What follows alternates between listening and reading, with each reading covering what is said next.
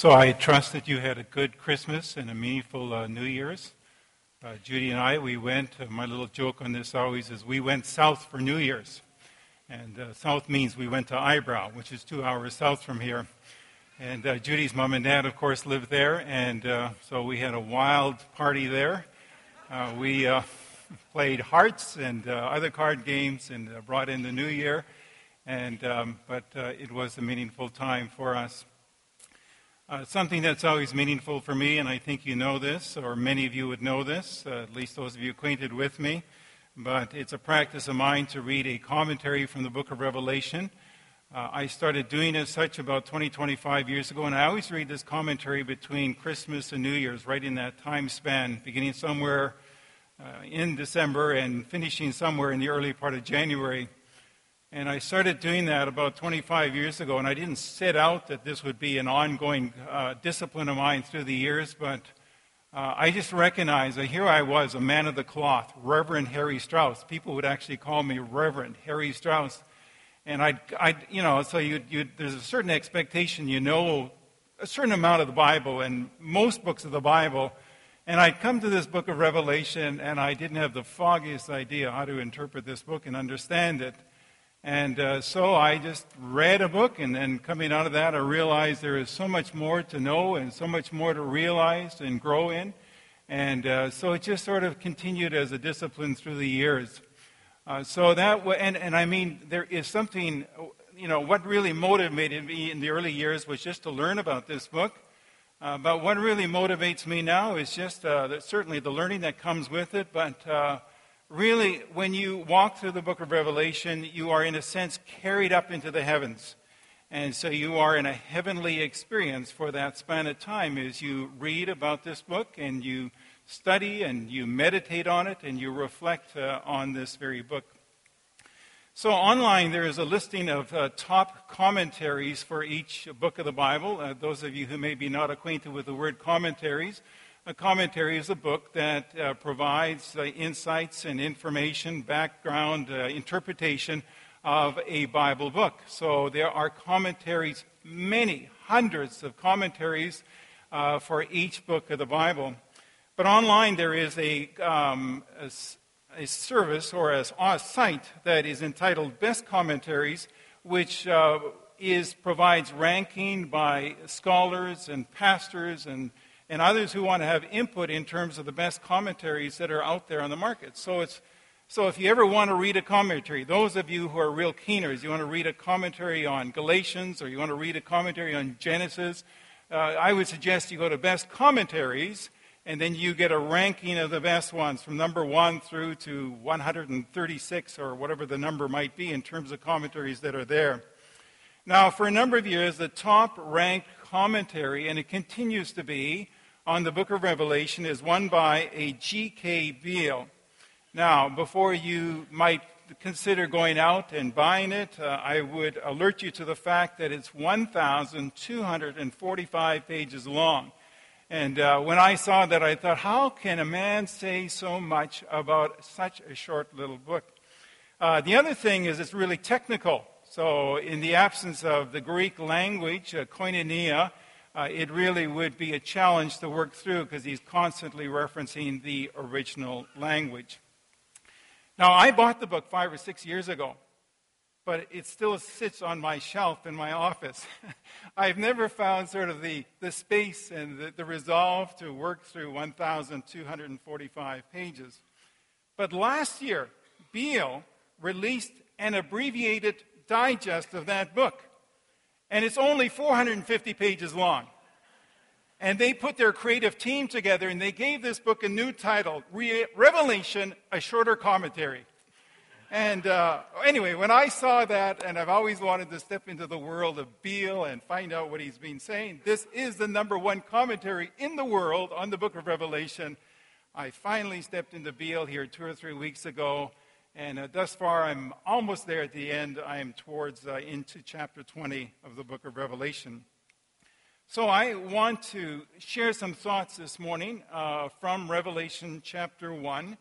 And uh, Beale will be coming through me in terms of his influence into my life.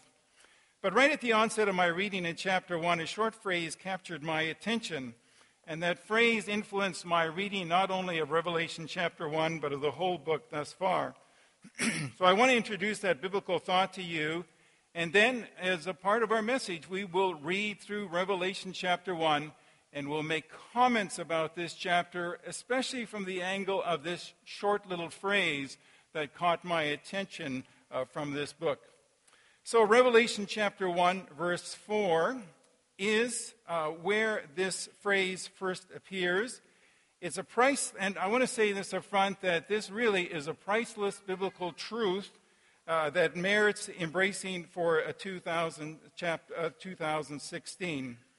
The truth here, verse, uh, chapter 1, verse 4 John to the seven churches in the province of Asia, grace and peace to you from him who is, and who was, and who is to come. And the phrase there, of course, is from him who is, and who was, and who is to come. But the phrase that I want to bring to your attention and impress upon you and us as a group of people for 2016 is this short little phrase that is parked right up front that says, From him who is. That same phrase appears just a few verses further down in chapter 1, verse 8, where it is said, I am the Alpha and the Omega, says the Lord God, who is, and who was, and who is to come, the Almighty. So, why did the phrase capture my attention as it did for G.K. Beale as he was writing his commentary as well? Well, the reason is with the ordering of this phrase, the fuller phrase, one might have expected the text to say from him who was, and who is, and who is to come. It could be argued that the more natural sequencing here, or the more natural ordering, would be uh, past, present, and then future. But in Revelation chapter 1, verse 4, the writer, John, inspired by the Spirit of God, parks up front this very thought, first of all, that God is. Now, the interesting thing is, again, when you think about the natural ordering, when you go further on in the book of Revelation, chapter 4, verse 8, it actually has that past, present, future sequencing. So it says, Holy, holy is the Lord God Almighty, who was, and who is, and who is to come. In, in other words, past, present, and future. But here in chapter 1, verse 4, and again in verse chapter 8, the ordering begins with, From him who is, with a present reality mentioned first, signaling added emphasis to this truth. It's the first statement about God in Revelation. And so, for a book that we oftentimes think that is primarily about the future, the first thing that the book of Revelation says about God is not that He's coming, though that's included, but the very first thing, and ordering is important in the Greek language, the very first thing that is said is that He is the God who is. Now, I think, I think this is terribly exciting. now, I know for the rest of you, you know, it's language and it's Greek language, and, but in Greek, this is really significant. It was really significant to Beale, and it's darn significant to me as well as I read through Revelation. First thing about God said is that God is which reinforces this biblical idea that God is fully engaged with us in the present. Right now. And, and it doesn't only say it once here in the opening chapter, it says it twice. And then we'll pick it up at the very end where it's yet again mentioned as well. I, I want to suggest to you with total intentionality, the Spirit of God working through John, the apostle, the writer of this book is saying to him that God is, God is, God is fully engaged in the present reality.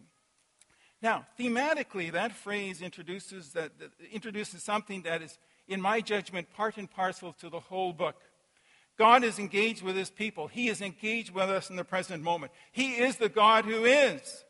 So, in the time that we have, we're going to look at chapter 1, verses 1 to 20. We'll read through it and not every not with every verse but with a number of verses we're going to come back to this thought to reinforce it that this is a message that is that god is wanting to convey through chapter 1 of revelation and certainly through the whole book as well that yes, Jesus is coming, the second coming, but equally as a part of that, and maybe more prominent right now in the very present moment, God is as well in our lives, in our world. So let's step into this and read verses 1 to 20 and make comments about this as we walk through and keep coming back to the idea that the God who is, this truth that is parked right up front with this text. So, verse 1 the revelation from Jesus Christ, which God gave him to show his servants what must soon take place. What must soon place, take place? Let's pause there and uh, just make a few comments about this. Um, how you would understand this really reflects your interpretive understanding of the book of Revelation. If you are confused with this book, uh, there are, and, and, there's good reason why you might be confused with this book, there are at least four different ways in which interpreters, scholars approach the book of Revelation. And they, uh, some of them are radically different, one from the other.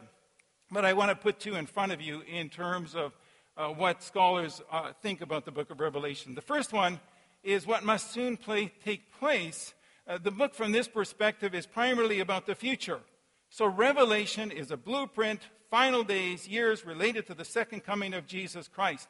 So everything, especially from Revelation chapter 4, has to do with the future, and it's a detailed blueprint about what the final days and years will be like. So if you are fans and you follow the Left Behind series, that would be the perspective that would be carried by the Left Behind series. Others would suggest that the book was written not as a detailed blueprint of the future, but written to encourage believers in the midst of persecution. The historical context for the book of Revelation is that the Roman Empire, with the Domitian, the emperor at that appointed time, was uh, there was persecution that was happening. And with that in mind, the book becomes one of Christians appealing for justice.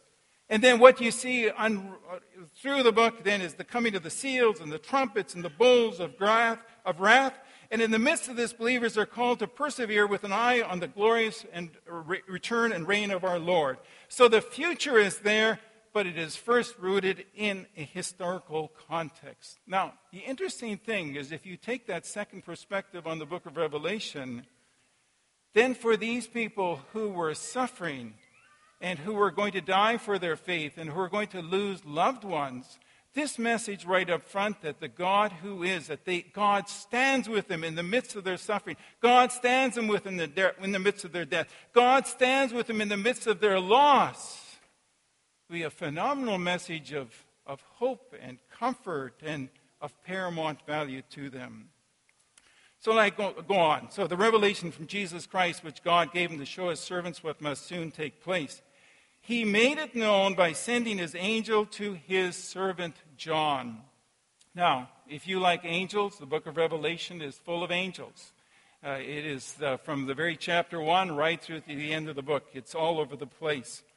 Uh, over the Christmas season, we watched the, it's, a, it's, a, it's a Wonderful Life, and you know, there's an angel in there. There's, there's Clarence, who's a part of the story and uh, he provides divine guidance to George Bailey. Well, the angels, I think, in Revelation are probably far more angelic like as, uh, as we would encounter them. But clearly, the interesting thing is wherever there are angels in this book here, it speaks of the presence of the Lord. And it reminds us of the presence of the Lord.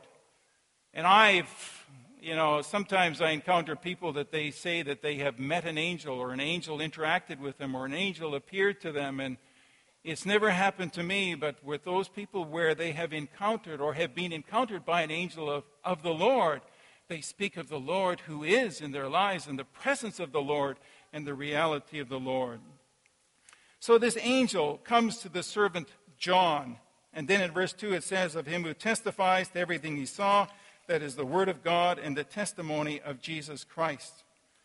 Blessed is the one who reads aloud the words of this prophecy the interesting thing is that in this day and age, going back 1900 years ago, most people could not read. Uh, literacy was only like about 15 to 20 percent. So, someone, when this letter was received by the churches in Asia Minor, someone had to get up and read this. And so, this comment is made right up front Blessed is the one who reads the words of this prophecy. Not only blessed are the ones who read the words of this prophecy, but blessed are those who hear it and take to heart what is written in, in it because the time is near. So that's true for us. Uh, in reading this material, in reading chapter 1, obviously we're not reading the whole book here this morning, but in reading chapter 1 and engaging chapter 1, there is, there are blessings to be garnered by the people of God. Blessed is the one who, blessed are those who hear it and take to heart what is written in here. You know, and my assumption is, and I, and I think this would be true of scholars as well, that as perplexing as we find the book, and part of our, uh, you know, part of the complexity comes there are so many interpretive frameworks for the book of Revelation nowadays. Uh, but early believers, when they heard this, uh, acquainted with the type of literature, apocalyptic literature, acquainted with the symbolism, acquainted with the historical context, they were in it, acquainted with the purpose, they would have understood the whole book as it was read. And it would have taken about 50 minutes. We've done it in our Forest Grove setting here in our Revelation class, which we had about a year or two ago. But Mike Morrison read it for us, and you can read the whole book in about 50 minutes, but, but they would have understood it. And in saying that, I'm just saying that it's really, in some ways, uh, it's not that complicated of a book. It is a book to be discovered. And all kinds of fantastic truths. And blessed are those who hear it and take to heart what is written in this book. To the seven churches in the province of Asia, grace and peace to you from him who is. There's that line. First thing about God, from him who is, and who was, and who is to come, and from the seven spirits before his throne. That, that last phrase there, the seven spirits before his throne, is a reference to the Holy Spirit. Much of the language in the Old Testament really finds its roots, or much of the language of Revelation finds its roots in the, in the Old Testament. Uh, of those who have done this uh, assessment of this, of the 404 verses that we have in Revelation, it suggests that 278 can be referenced back to the Old Testament, either directly or oftentimes indirectly. And that's a major contribution of G.K. Beale, this, again, this gentleman who wrote this commentary of 1,200 plus pages. And, and a big part of his suggestion as he interacts with the Old Testament is that before we jump into the future and, and trying to figure out this as a, as a detailed blueprint of the future, he says we've got to go back to the Old Testament and wrestle with how the Old Testament feeds into the book of Revelation. And it makes sense in that the Old Testament was the Bible of the early church. The, the, the, Bible, the New Testament that we have, wasn't formalized for about 300 plus years. And in the midst of that, the early believers, the only Bible they really had was the Old Testament. And so John the Apostle obviously was saturated with the Old Testament and so when he's drawn into this heavenly experience and the Spirit of God working through his life, all kinds of Old Testament phrases and images and pictures that come to the surface. Now, this, the seven spirits before his throne, the image is taken from Zechariah 4 2, where the seven lamps represent the Spirit. And the number seven is important in Revelation as it is symbolic of completeness and fullness. It's not explicitly stated here, but it is understood the God who is. That governs also the Spirit. The Spirit who is, the Spirit who in fullness abides with us now and continues to work with us. Verse 5 And from Jesus Christ, who is, there you get that sort of present tense again. From Jesus Christ, who is the faithful witness, the firstborn from the dead and the ruler of the kings of the earth. Why these statements about Jesus Christ? If we take that interpretive framework of the book being written to those or was written to those who are about to suffer for their faith, I mean, these would have been phenomenal statements of encouragement to them. Jesus is the faithful witness. And that word witness there is the word from which we get martyr from. And so Jesus, in his death, was that faithful witness. And so the word of exhortation, really, the word of encouragement to believers was to be faithful even as they were facing death.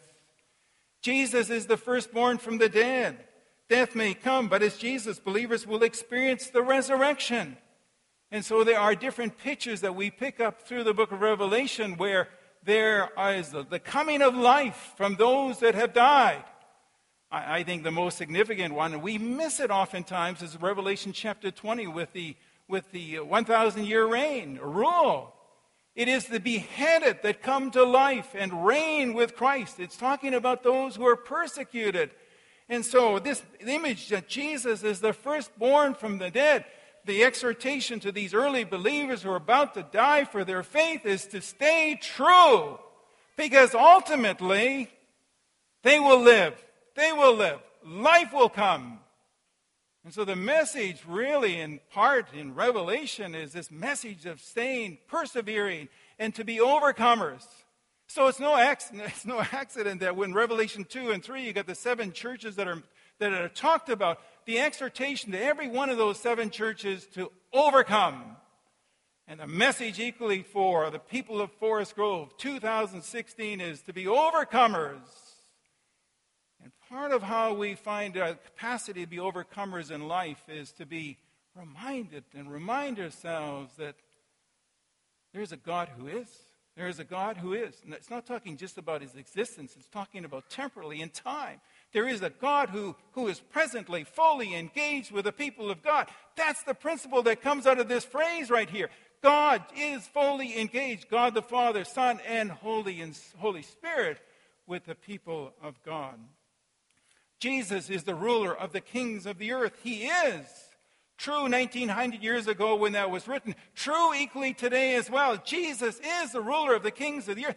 The implication of that phrase for those who are suffering was, oh my goodness, Domitian, the emperor of Rome, who, who saw himself as God and who wanted everyone within the empire to bow down before him and acknowledge him as God. The implications for him is that, well, the implication for believers is what do they do with that? Do they bow down before this emperor in 9095 AD, or they, do they refuse and resist? For those who refused and resisted, uh, death could potentially come back to 1900 years ago. So the implication of that line is Jesus is the ruler of the kings of the earth, designed to encourage these early believers. Equally, a word of encouragement to us as well today that Jesus is the ruler of the kings of the earth. The verse that goes on, the next one, to him who loves us. Now, and again, the Greek language is quite unique, and you feel things in the Greek language, but it's in the present tense here. And the next verb goes into the past tense. And so there's something really intentional in this present tense here to, the, to him who loves us. The idea of this one who is, God who is, right now, this present reality, who engages with us in the present reality, is ongoing involved in loving us right now. Ongoing.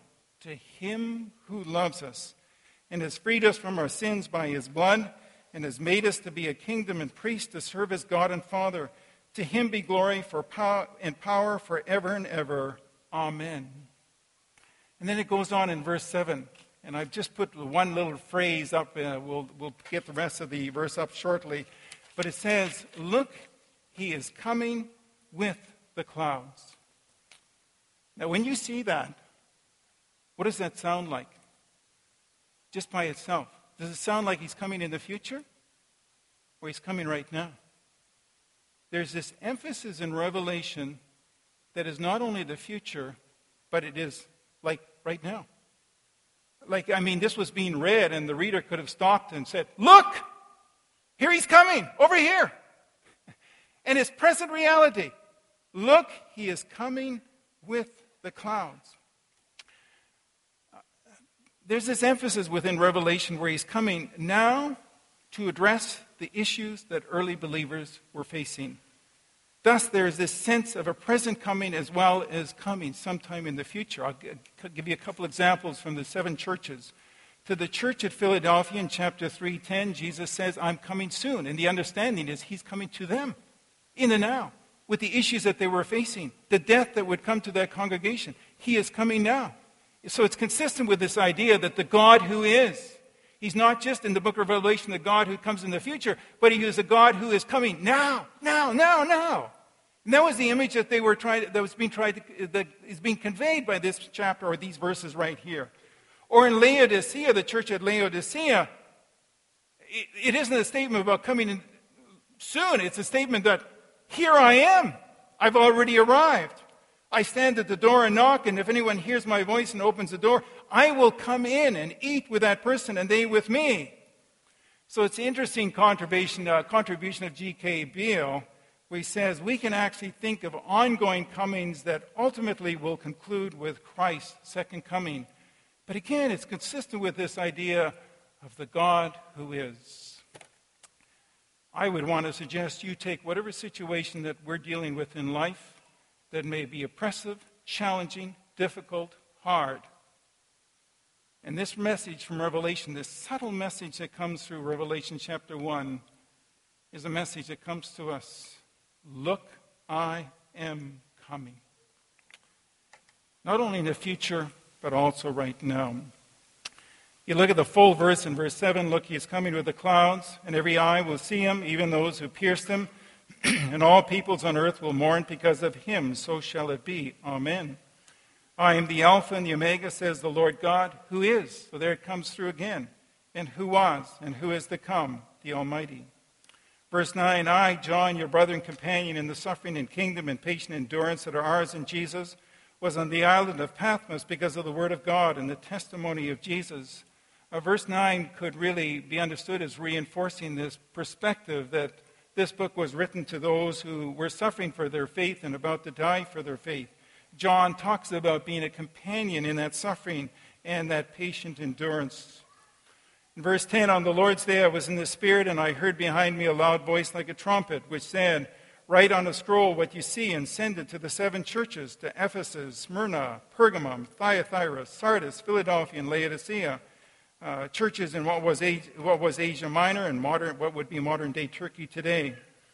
And when I turned, I saw seven golden lampstands, and among the lampstands was someone like a son of man, dressed in a robe reaching down to his feet and with a golden sash around his chest.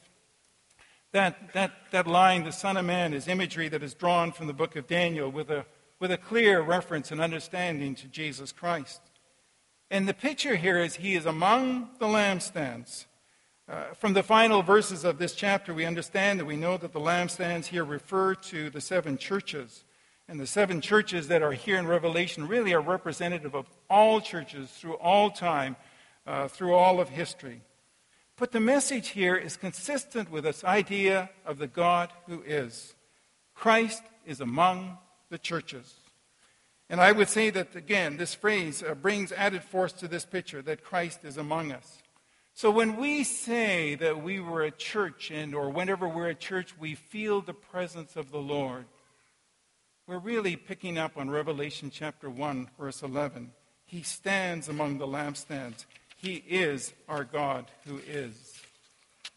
Verses 14 to 16 give a picture of what Christ looks like. The hair on his head was white like wool, as white as snow, which really picks up on the wisdom of Christ. His eyes were like blazing fire. There's penetration there, there's conviction there. His feet were like bronze glowing in a furnace. There's a strength there.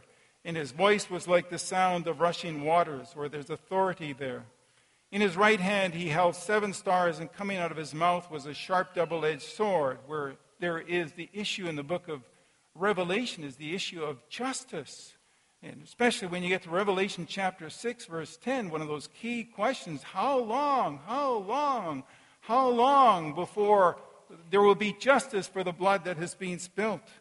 So there's this picture of uh, a sharp double edged sword out of his mouth, and his face was like the sun shining in all its brilliance, talking about the beauty of Christ and the intensity of Christ. Now, I try to imagine this picture as a meditative way of connecting with Christ and thinking of Christ. Uh, I watched a movie in the last month here entitled The Apocalypse. It really wasn't that great of a movie, but they tried to, they tried, and it's about the writing of the book of Revelation, but they, they tried to picture this. And there are some things that are best left to the imagination to reflect and meditate and, and see and, and to see this picture of the Lord Jesus Christ. And really, the outcome of this whole message, and really of this picture right here, is as we ultimately leave this place uh, when the worship service is done, do we walk away with the sense that God is, is right now fully engaged in the present moment with me? So it's interesting, Paul the Apostle, at one point in his life, as he's writing to Timothy in 2 Timothy, he says, But the Lord stood at my side and gave me strength. Uh, can I leave this place with the, the, the imprint of Revelation chapter 1, this idea of the God who is, this, this picture of the Lord Jesus Christ? And as I face various issues, uh, we're, not, we're not dealing with persecution here, but still, as we deal with various issues in, in the course of life, as we journey through life, do I leave with the sense where I can say, The Lord stood at my side and gave me strength? It takes faith to exercise that. It takes faith. It takes a certain even faith imagination to exercise that. But as Revelation is written to us, the God who is, this Jesus Christ who stands with us, do I exercise faith where I say, Yes, he is with me? When I saw him in verse 17, I fell at his feet as though dead. Then he placed his right hand on me and said, Do not be afraid. I am the first and the last. I am the living one. I was dead, and now look, I'm alive forever and ever, and I hold the keys of death and Hades. Can you imagine if we had five or six people from our church that had been pulled out of this place and were killed? What kind of implications that would have for us as a church and how it would cause us to sort of respond in certain ways? And then can you imagine? Can you imagine Words like this prophetically related to us as a congregation and the impact it would have on us. It is no wonder that the book of Revelation, I took a class on Revelation years ago at the Lutheran Seminary here, and Dr. Buck was my teacher. It was out of Europe, this gentleman. But he said in, in World War II in Europe, among evangelicals, the most popular book was the book of Revelation. Now, the circumstances were different. It's war, but still, it's loss of life death after death after death of scores of people across that land. And it's no wonder why evangelicals would be racing to the book of Revelation, not so much to get a blueprint of the future, but to find encouragement and hope and, and strength. And can you imagine the impact of these words? Do not be afraid. And really, the idea is there stop being afraid because they were afraid. Stop being afraid is really the idea here. I am the first and the last. I'm the beginning and the end. Everything is bracketed around me. I am the living one. I was dead, and now look, I'm alive forever and ever. In other words, uh, you too are, yes, you too will be alive. And I hold the keys of death and Hades.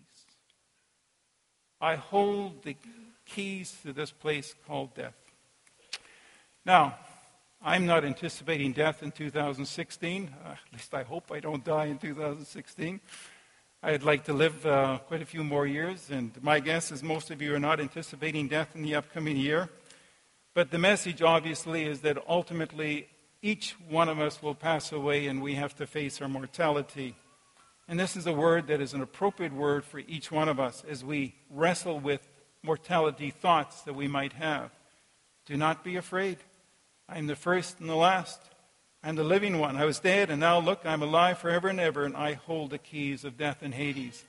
That's a darn good thought to take into 2016. And behind it is this thought Jesus is. Behind this thought is the God who is fully engaged with us in the present moment.